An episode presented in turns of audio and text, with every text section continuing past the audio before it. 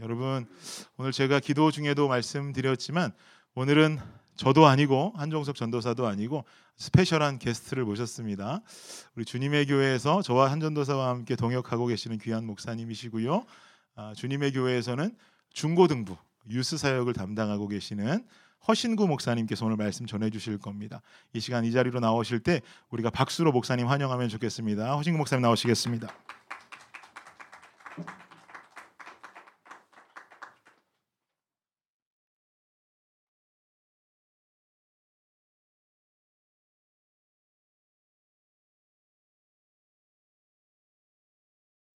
반갑습니다. 소개받은 대로 어, 어스틴 주님의 교회를 섬기고 있는 허신구 목사라고 합니다. 이렇게 설교를 앉아서 해보는 건 처음인데, 네, 네, 잘 할 수 있을지 모르겠습니다. 어, 숨 예배에 대해서 제가 여러 번 많이 들었습니다. 어, 오늘 직접 와서 여러분들과 함께 예배할 수 있어서 너무 감사하고 너무 좋습니다. 우리 청년들이 주중에도 이렇게 모여서 어, 예배 하나님을 예배하는 모습을 보니까 이 땅에 아직 소망이 있음을 아, 바라봅니다. 어, 오늘 여러분을 만나게 하시고 또 말씀 안에서 교제할 수 있게 하신 하나님께 감사드리고 또 이 자리에 초대해 주신 김준일 목사님께 감사를 드립니다. 어, 우리 함께 말씀 말씀 볼까요? 아, 오늘 나눌 말씀은 고린도전서입니다. 고린도전서 10장 23절부터 33절 조금 길지만 함께 어, 교도하도록 하겠습니다. 제가 한 절 읽고 여러분들 한 절 읽고 함께 읽도록 하겠습니다. 모든 것이 가하나 모든 것이 유익한 것은 아니요 모든 것이 가하나 모든 것이 덕을 세우는 것은 아니니.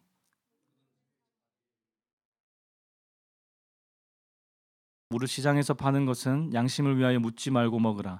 이는 땅과 거기 충만한 것이 주의 것임이라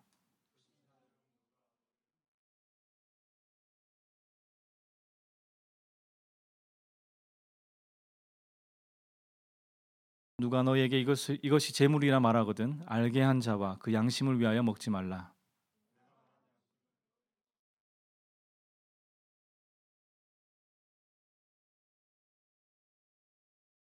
만일 내가 감사함으로 참여하면 어찌하여 내가 감사하는 것에 대하여 비방을 받으리요.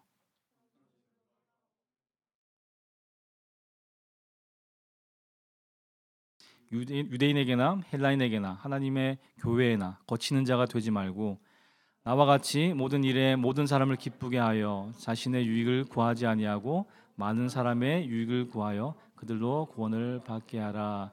아멘. 잠시 기도하겠습니다. 하나님 감사합니다. 오늘 귀한 청년들 만나게 하시고 또 함께 주의 말씀을 나누게 하시니 감사합니다.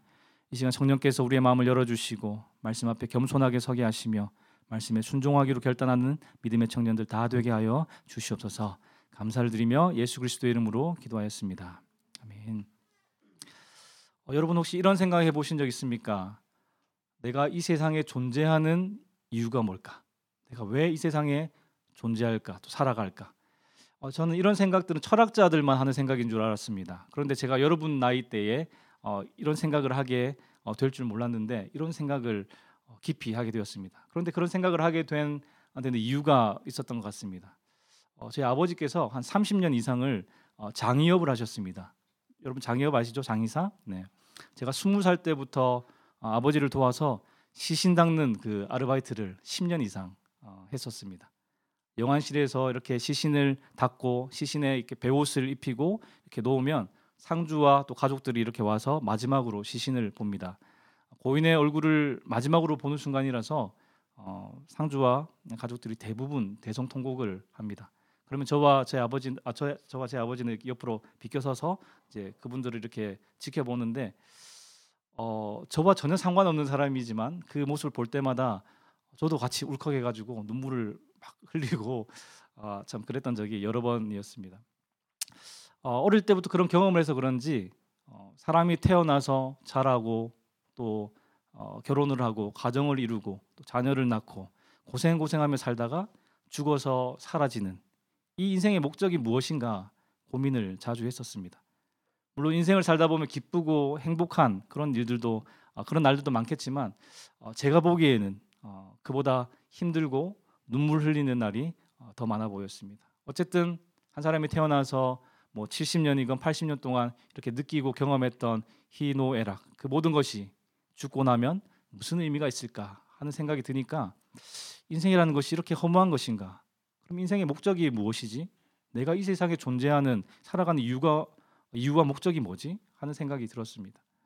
지금도 수많은 사람들이 이 땅에 어, 존재하는 이유와 목적도 모르고 그저 눈앞에 보이는 것만 어, 보고 살아가고 있습니다. 여러분들은 어떻습니까? 오늘 설교 제목이 보시다시피 무엇을 위해 사십니까? 입니다. 여러분들 삶의 목적이 무엇인지 묻는 질문입니다.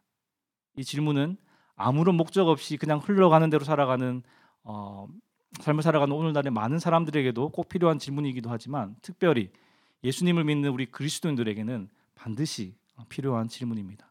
그리스도인들이 이 질문에 대답할 수 없다면 제대로 대답할 수 없다면 우리는 그저 세상의 가치관에 따라 살아갈 수밖에 없습니다.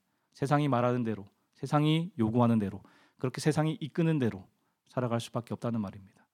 그런데 세상 사람들, 그러니까 예수님을 믿지 않는 세상에 속한 사람들에게는 그렇게 사는 것이 자연스럽고 맞을 맞습니다.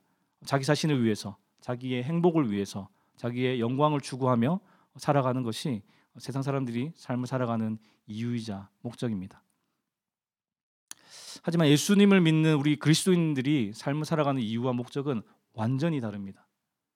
오늘 함께 읽은 말씀을 통해서 우리 그리스도인들이 무엇을 위해 살아야 하는지, 우리의 삶의 목적이 무엇인지 깨닫고 그렇게 살아가기를 날마다 노력하는 저와 여러분들 다 되었으면 좋겠습니다. 여러분 혹시 제가 넘기나요? 어떻게 되나요? 네네. 네. 네. 아, 웨스트민스터 소요리 문답이라는 책에 대해서 들어본 적 있습니까? 이름을 보니까 무슨 소를 어떻게 요리하는지 이렇게 뭐 요리 책 같이 느끼시는데요.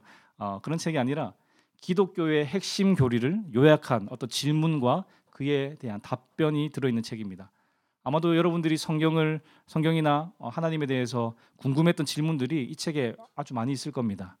하나님께서 선악과는 왜 만드셨는지 또 어, 하나님은 누구는 구원하시고 누구는 구원하시지 않는지 왜 그리고 하나님의 하나님 삼위일체라는 그 말이 무슨 뜻인지 등등 많은 내용이 어, 있으니까 관심 있는 분들은 이 책을 한번 읽어보시면 좋겠습니다. 뭐 인터넷에서 무료로 다운받을 수도 있습니다. 어쨌든 기독교의 핵심 교리를 요약해 놓은 이 소요리 문답의 첫 번째 질문, 가장 중요하겠죠. 첫 번째 질문이 그 질문이 바로 인간의 주된 목적이 무엇입니까? 입니다. 인간의 주된 목적 혹은 가장 높은 목적, 첫 번째 목적, 최고의 목적이 무엇인지를 묻고 있습니다. 오늘 설교 제목과 같은 질문입니다. 무엇을 위해 사십니까? 이 질문에 대한 여러분들의 대답이 여러분들의 존재 가치이고 또 여러분들의 정체성입니다. 여러분들이 이 질문 여러분들이 이 질문에 어떻게 대답하시겠습니까? 아마도 몇몇 분들은 그냥 아뭐 그냥 살면 되지 뭐 사는데 목적이 꼭 필요합니까? 라고 생각할지도 모르겠습니다. 그런데 여러분 사람이 어, 살아가는 목적이 있어야 그 삶이 가치가 있습니다. 목적이 없으면 사는 것이 혼란스럽고 불안하고 또 허무합니다. 그래서 어떤 사람들은 자기만의 어떤 삶의 목적을 세우고 그것을 위해 열심히 노력합니다. 그 목적이 뭐 돈이 될 수도 있고 또 사랑, 행복, 뭐 가정, 정의, 자유, 또 선한 행동 등이 될 수도 있습니다. 물론 이런 이런 것들도 소중한 어, 가치가 있습니다. 그러나 이 모든 것들은 상대적이죠. 어, 나는 이 사랑을 가장 높은 가치로 생각하고 그 사, 그것을 삶의 목적으로 삼고 살아가는데 또 어떤 사람은 아니, 사랑이 뭐가 필요해서 돈이 최고지 하며 살아갈 수 있다는 것이죠. 이런 가치들은 늘 변하는 것들이기도 합니다. 그러나 우리에게는 분명한 삶의 목적이 있습니다. 웨스트민스터 소유리 문답이 말하는 인간의 제일 되는 목적이 무엇인지 우리 함께 읽어보면 좋겠는데요. 한번 넘겨주시죠. 우리 같이 한번 읽어보겠습니다. 시작. 사람의 제일 되는 목적이 무엇입니까?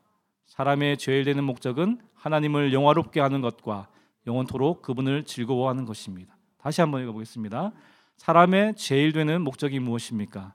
사람의 제일 되는 목적은 하나님을 영화롭게 하는 것과 영원토록 그분을 즐거워하는 것입니다.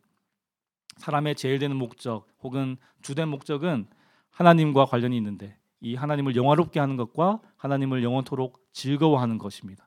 이 두 번째 하나님을 영원토록 즐거워하는 것은 하나님을 영화롭게 하는 삶을 살 때에 자연스럽게 따라오는 것이라고 생각합니다. 그래서 오늘은 이 하나님을 영화롭게 하는 것이 무엇인지 어떤 뜻인지에 대해서 함께 살펴보도록 하겠습니다. 어, 사람들에게 너 왜 사니? 너는 왜 사니?라고 이렇게 물어보면 여러 가지 대답을 하겠지만 아, 그 모든 대답을 이렇게 종합해 보면 결국은 개인의 행복을 위해 삽니다. 내가 행복하기 위해서 사는 것이죠. 대부분 사람들에게는 그것이 인생의 주된 목적입니다. 행복하게 사는 것.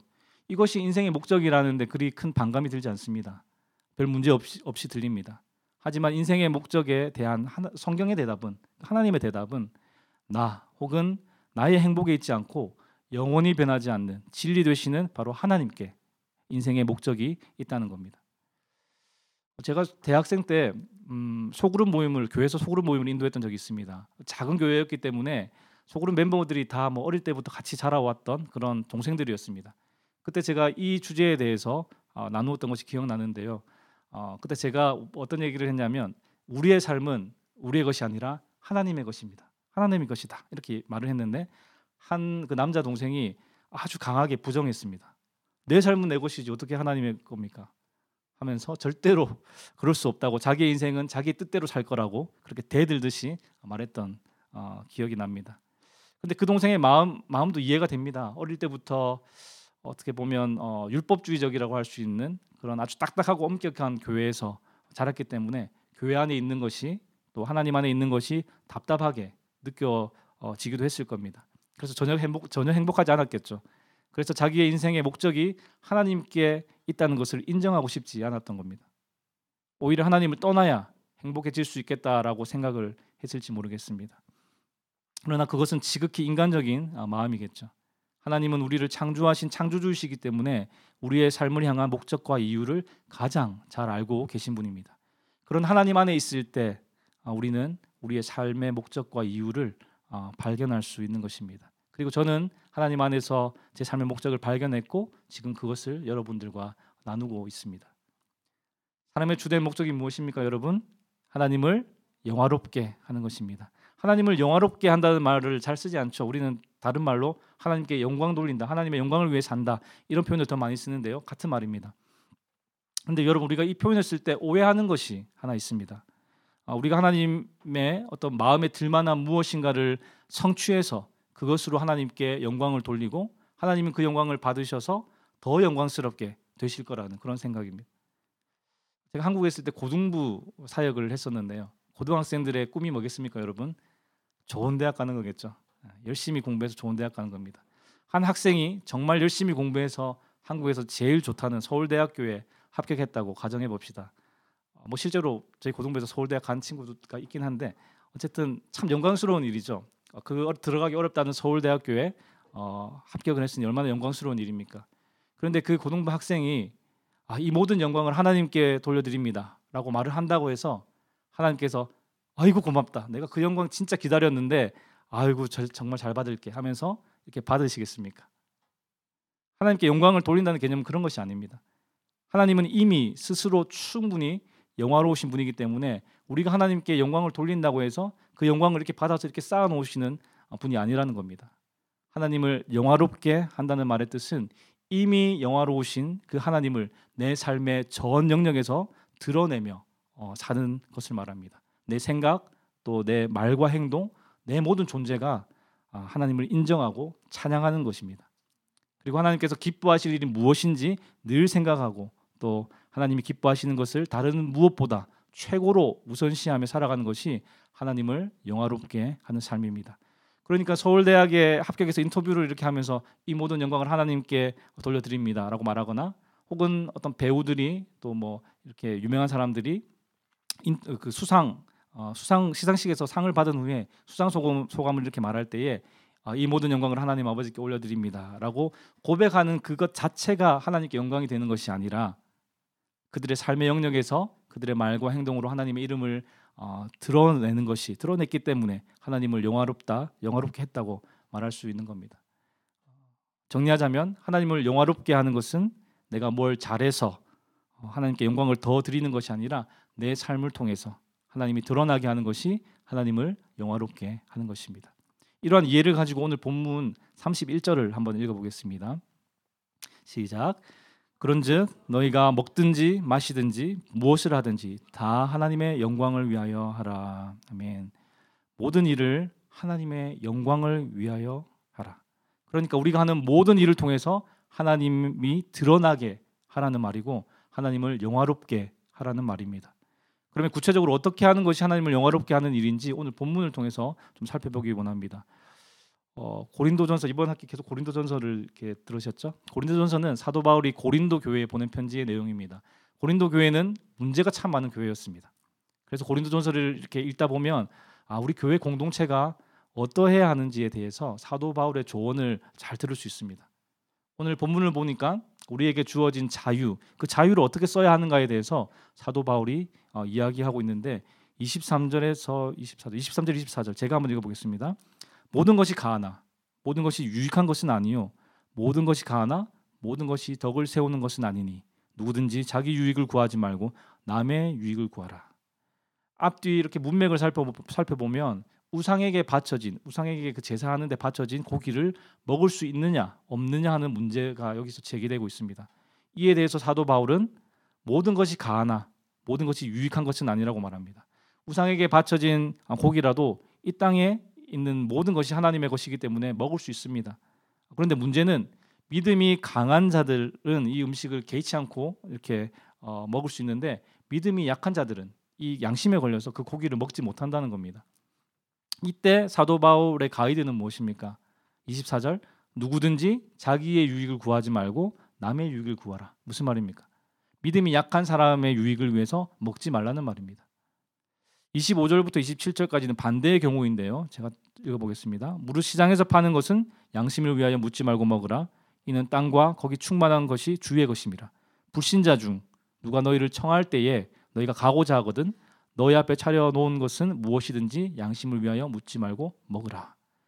예수님 믿지 않는 불신자가 그리스도인을 식사에 초대했을 때 거기 나오는 음식이 우상에게 바쳐진 음식이었는지 아닌지 묻지 말고 그냥 먹으라고 사도 바울이 말했습니다. 뭐 여러분 잘 아시다시피 고린도는 우상 숭배가 아주 성행했던 곳이죠. 그래서 어, 우상에게 드려졌던 음식들이 아주 뭐 일상적으로 늘 있었습니다. 그래서 초대해서 손님을 초대해서 우상에게 어, 드려졌던 음식을 나누곤 했습니다. 제가 어렸을 때는 어른들이 이런 것들을 굉장히 많이 따지는 것을 봤습니다. 명절 때 우리 한국에서 살아보신 분들은 아시겠지만 명절 때 친척 집에 가면 다들 이렇게 제사를 지내잖아요. 제사를 지냈기 때문에 대부분 음식들이 제사상에 어, 다 올려졌던 음식이었습니다. 그런데 우리 친척들 중에 교회를 다니는 저희 뭐 아버지와 저희 가족을 포함해서 교회를 다니는 어른들이 있었는데 이 그 음식을 못 먹겠다고 이렇게 어, 먹지 않았습니다. 그러니까 몇 년을 그렇게 하다 보니까 아예 그 친척들이 제사상에 올려지지 않은 어, 따로 이렇게 음식을 준비해서 저희들에게 주기도 했습니다. 근데 오늘 말씀은 음식을 따지지 말고 그냥 먹는 것이 좋다고 말합니다. 친척들이 제사상에 올라가지 않은 음식을 따로 준비하면서 속으로 우리를 얼마나 욕했는지는 모르겠습니다. 그러나 나의 유익을 위해서가 아니라 식사에 초청한 그 불신자의 유익을 위해서 그 음식을 먹는 것이 좋겠다는 말입니다. 어, 지금은 돌아가셨는데 제가 결혼하고 나서 어, 제 아내의 친할머니 어, 가끔씩 이렇게 식사를 하면서 이야기한 적이 있, 었습니다 어, 할머니는 예수님을 믿지 않는 분이셨을 뿐만 아니라 예수 믿는 사람을 굉장히 어, 싫어하는 분이었습니다. 물론 제가 손녀 사위였기 때문에 저를 굉장히 잘 대해주셨지만 예수님 믿는 사람에 대해서는 아주 적대적인 감정을 어, 가지고 계신 것 같았습니다. 그런데 언젠가 한번 할머니와 이렇게 또 식사하면서 어, 왜 할머니가 이렇게 예수 믿는 사람들을 싫어하고 미워하게 됐는지 말씀해 주신 적이 한 번 있습니다.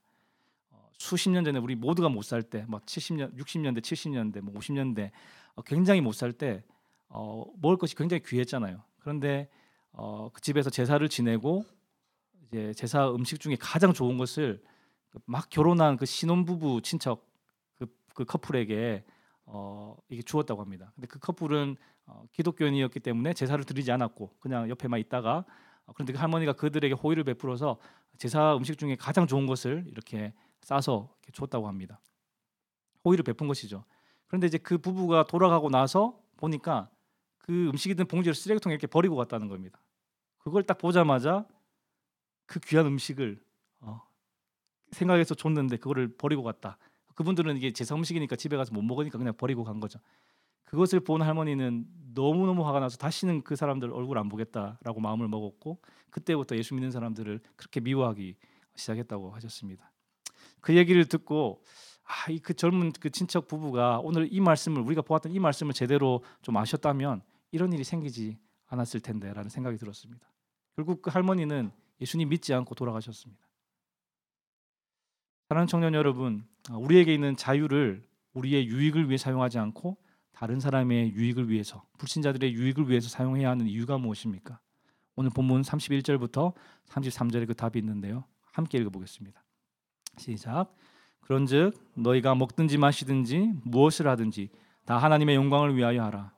유대인에게나 헬라인에게나 하나님의 교회나 거치는 자가 되지 말고 나와 같이 모든 일에 모든 사람을 기쁘게 하여 자신의 유익을 구하지 아니하고 많은 사람의 유익을 구하여 그들로 구원을 받게 하라. 사도 바울은 스스로 자신의 유익을 생각하지 않고 다른 사람들의 유익을 생각하며 살았던 이유를 많은 사람들이 구원받게 하기 위해서라고 말합니다. 여러분 먹고 마시는 어, 어, 문제뿐만 아니라 우리 그리스도인들의 삶은 곧 하나님의 영광과 관련되어 있습니다.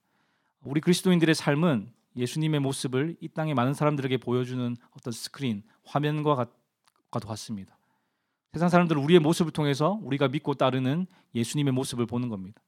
예수님을 믿는다, 교회를 다닌다는 수많은 사람들이 그들의 삶을 제대로 살지 못해서 하나님의 이름이 바닥에 떨어져 사람들에게 짓밟히게 했습니다.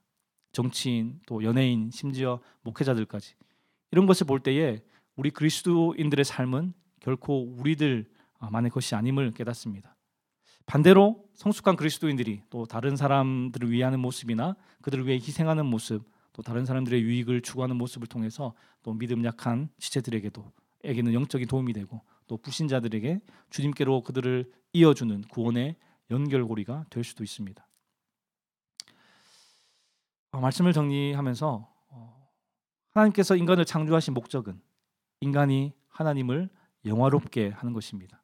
하나님을 영화롭게 한다는 것은 우리가 하나님이 기뻐하실 만한 일을 어떤 어떤 일을 성취해서 하나님이 영광을 받으시도록 하는 것이 아니라 우리의 삶의 모습을 통해서 하나님을 드러내는 것이 하나님의 영광을 위해 사는 것입니다. 그래서 우리는 먹든지 마시든지 무엇을 하든지 우리의 일상을 통해 우리의 학교에서 우리의 직장에서 또 가정에서 하나님이 드러나도록 살아야 하고 그 결과 많은 사람들이 하나님을 알고 구원을 받게 하는 것이 사람의 차, 어, 주된 목적이고 하나님의 영광을 위해 사는 모습입니다. 여러분 이번 한 주간 학업으로 인해 또 직장 생활로 인해 바쁘시겠지만 우리가 무엇을 위해 살아야 하는 사람들인지를 기억하고 우리의 삶을 통해 영광스러운 하나님의 어, 모습을 드러내어서 많은 사람들이 하나님을 바라보도록 만드는 저와 여러분들의 삶이 되기를 주님의 이름으로 축복합니다. 기도하겠습니다. 하나님 아버지 감사합니다. 오늘 말씀을 통해서 우리가 무엇을 위해 창조된 존재인지 깨닫게 하시고 그 목적을 확인하게 하시니 감사합니다. 하나님 지금까지 우리가 무엇을 위해 살아야 하는지 삶의 목적이 무엇인지 잘 알지 못했기 때문에 나 자신만을 위해 살아왔습니다. 그러나 이제부터는 주님께서 주신 자유로 나의 유익만 위해 사는 것이 아니라 다른 사람의 유익을 위해 살아갈 수 있도록 도와주시옵소서. 무엇보다 우리의 삶을 통해서 영광스러운 하나님의 모습이 세상 가운데 드러나게 하시고 많은 사람들이 하나님을 만나 구원에 이르도록 인도하여 주시옵소서. 여기 모인 사랑하는 우리 청년들 한 사람 한 사람 그들의 가정과 학교와 직장에서 많은 사람들에게 구원의 은혜를 흘러보내는 축복의 통로가 되게 하여 주셔서 우리가 창조된 목적대로 이 땅 위에서 살아가는 주님의 자녀들 다 되게 하여 주시옵소서. 하나님 이번 한 주간도 우리 청년들에게 지혜와 능력을 더하여 주셔서 맡겨진 학업과 일을 잘 감당하게 하시고 이들의 삶을 통하여서 주님 영광 받아 주시옵소서. 감사를 드리며 예수 그리스도의 이름으로 기도하였습니다. 아멘.